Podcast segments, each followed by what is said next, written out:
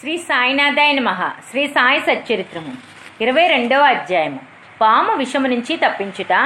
బాపు Saheb Mirikar Bapu Saheb బూటి Amir sucker హేమాన్ Pant సర్పములను చంపుటగూర్చి బాబా అభిప్రాయము.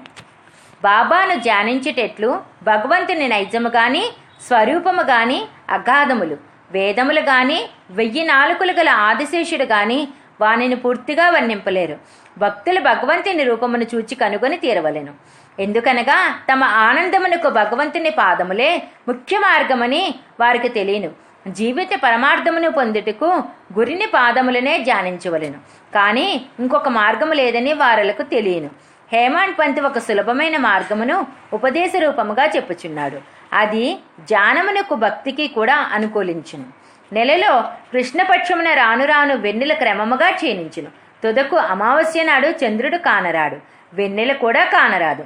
శుక్లపక్షము ప్రారంభమవగానే ప్రజలు చంద్రుని చూచుటకు ఆతురత పడెదరు. మొదటి దినము చంద్రుడు కానరాడు. రెండవ నాడది సరిగా కనిపించదు.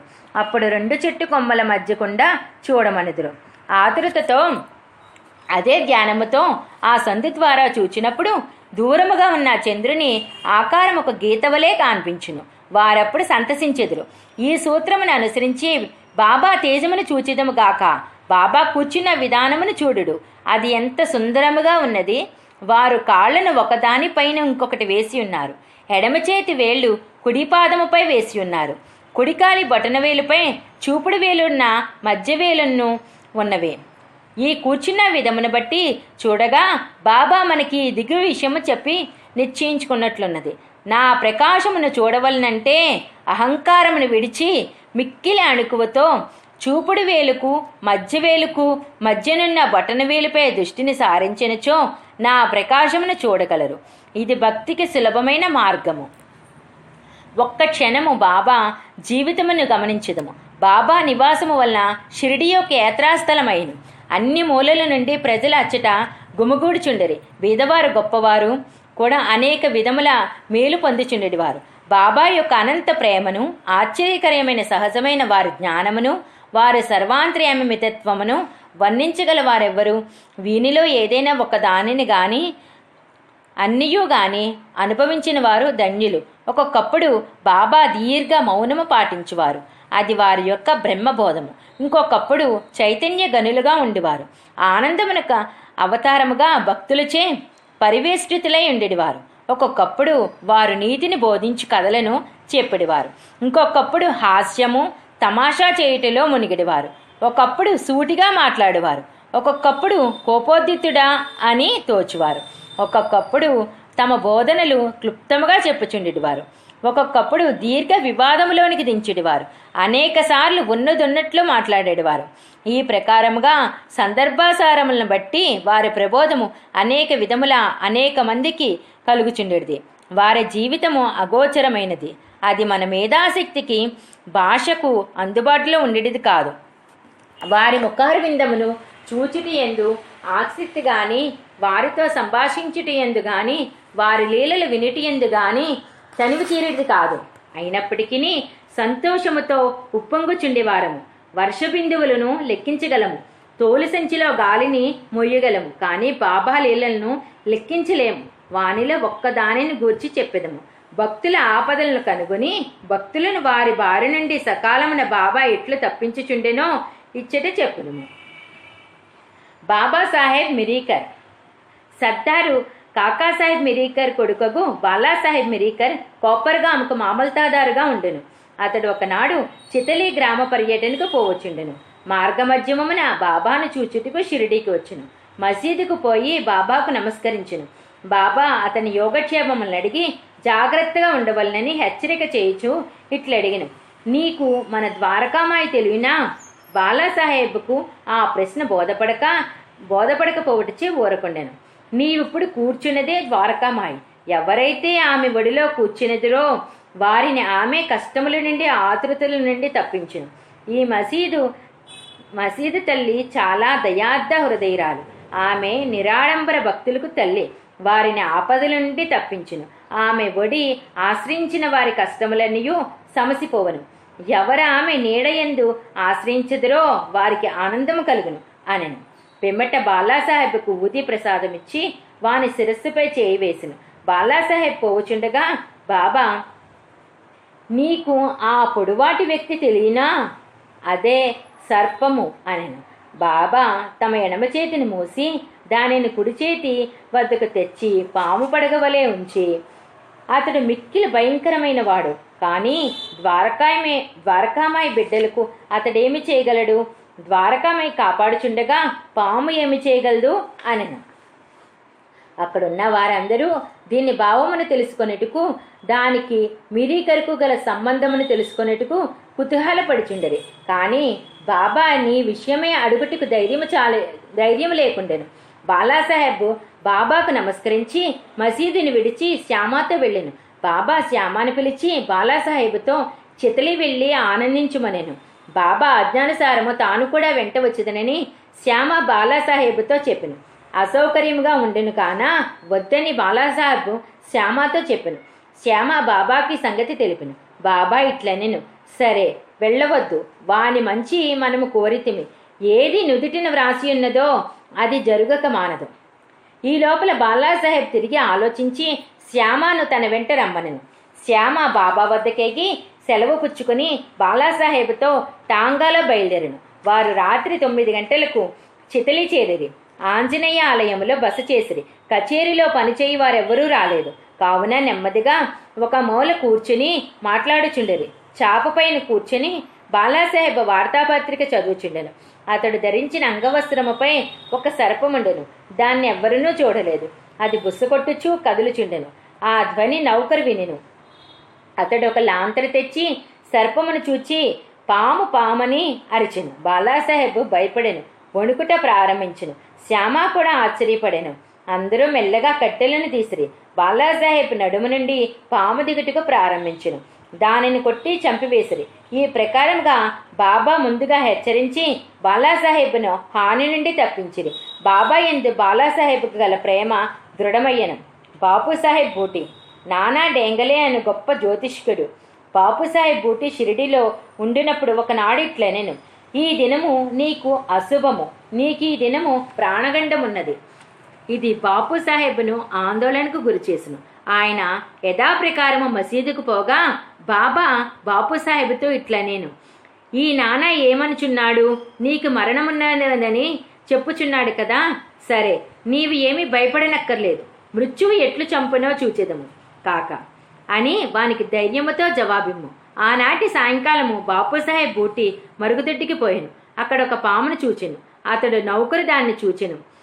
ఒక రాయినెత్తి కొట్టబోయాను. బాపుసాహెబ్ పెద్ద కర్రను తీసుకుని రమ్మను నౌకరు కర్రను తీసుకుని వచ్చినంతలో పాము కదిలిపోయి అదృశ్యమైన. ధైర్యముతో ఉండమని ఆడిన బాబా పలుకులకు బాపుసాహెబ్ జ్ఞప్తికి తెచ్చుకుని సంతోషించెను. అమీర్ సక్కర్ కోపర్గాం తాలూకాలో కోరాలే గ్రామ నివాసి అమీర్ సక్కర్. అతడు కసాయ కులమునకు చెందినవాడు. అతడు బాంద్రాలో కమిషన్ వ్యాపారిగా పనిచేసింది. అక్కడ అతనికి మంచి పలుకుబడి కలదు.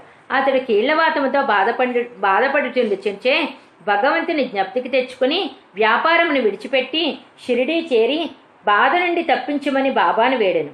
చావడిలో కూర్చునమని బాబా అతను ఆజ్ఞాపించను. అటువంటి రోగికి ఆ స్థలము సరైనది కాదు. అది ఎల్లప్పుడూ తేమగా ఉండును. గ్రామములో ఇంకేదైనా స్థలము బాగుండేది కానీ బాబా పలుకులే తగిన ఔషధము నిర్ణయ సూత్రము. మసీదుకు వచ్చుటకు బాబా అతనికి అనుజ్ఞ ఇవ్వలేదు. చావడిలోనే కూర్చునమని ఆజ్ఞాపించను. అది వానికి మిక్కిలి లాభకారి అయ్యను. ఎందుకనగా బాబా ఉదయము సాయంకాలము చావడి వైపు పోవచ్చునను అదీను కాక దినము విడిచి దినము ఉత్సవముతో పోయి బాబా అచ్చట నిద్రించుచుండెను. అందుచే అమీరు బాబా యొక్క సాంగత్యమును సులభముగా పొందుచుండెను.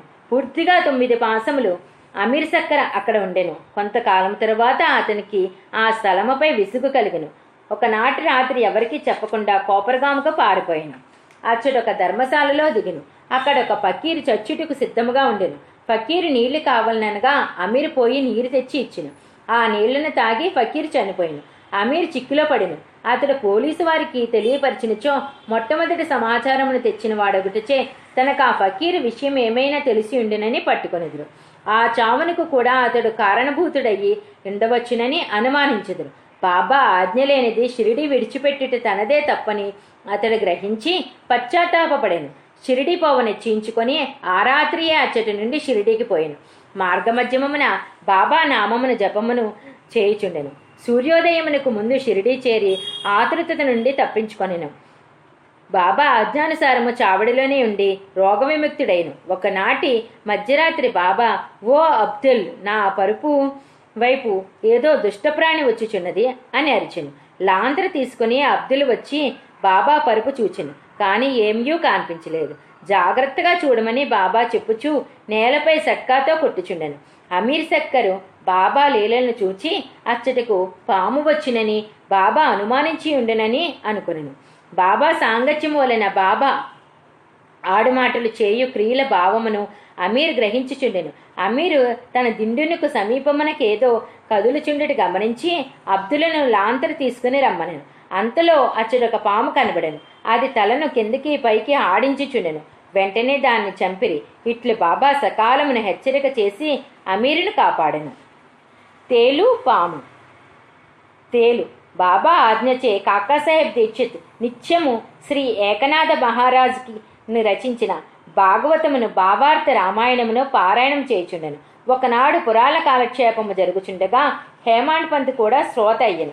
రామాయణములో ఆంజనేయుడు తన తల్లి ఆజ్ఞానుసారము శ్రీరాముని మహిమను పరీక్షించి భాగము చదువునప్పుడు వినువారందరూ మైమరిచి ఉండేది అందులో హేమాన్ పంత్ ఒకడు.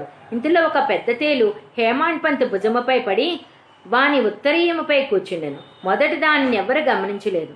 ఎవరు పురాణముల శ్రవణం చేసేదిరో వారిని భగవంతుడు రక్షించెను. ఇంతలో హేమాన్ పంత్ తన కుడి భుజముపై ఉన్న తేలుని చూచెను. అది చచ్చిన దాని వలె నిశ్శబ్దముగా కదులుకుండెను. అది కూడా పురాణమును వినుచున్నట్లు కనిపించింది భగవంతుని కటాక్షమును స్మరించి పురాణ శ్రవణములో ఉన్న ఇతరులకు భంగము కలుగు చేయకుండా ఉత్తరయము రెండు చివరలను పట్టుకుని దానిలో తేలుండినట్లు చేసి బయటికి వచ్చి ఆ తేలిని తోటలో పారవేయచ్చును రెండు పాము ఇంకొకప్పుడు సాయంకాలం కాకాసాహెబ్ మేడ మీద కూ కొందరు కూర్చుని ఉండేది ఒక సర్పము కిటికీలో ఉన్న చిన్న రంధ్రము ద్వారా దూరి చుట్టుకుని కూర్చునేను. దీపమును తెచ్చిరి. మొదట అది వెలుతురును కు తడబడెను అయినప్పటికీ అది నెమ్మదిగా కూర్చునేను. తల మాత్రము కిందకు మీదకు ఆడించుచుండెను. అనేక మంది బడితెలు కర్రలు తీసుకుని వేగముగా వచ్చిరి. అది ఎటూ కాని స్థలములో ఉండుటచే దానిని చంపలేకుండేది. మనుష్యుల మత్ శబ్దమును విని ఆ సర్పము వచ్చిన రంధ్రములోనికి గబగబా దూరెను. అందరూ ఆపద నుండి తప్పించుకునేది బాబా అభిప్రాయం ముక్తారాం అని ఒక భక్తుడు పాము తప్పించుకుని పోవటచే మంచియే జరిగిదనను. హేమాన్ పంత్ అందులకు ఒప్పుకొనలేదు. అది సరియైన ఆలోచన కాదనను. పాములను చంపుటియే మంచిదనను. ఇద్దరికీ గొప్ప వాదన జరిగిన. ముక్తారాము సర్పములు మొదలగు క్రూర జంతువులను చంపనవసరం లేదనను. హేమాండ్ పంత్ వాణ్ణి తప్పక చంపవలనను. రాత్రి సమీపించను. చర్చ సమాప్తిగా కాకుండాను.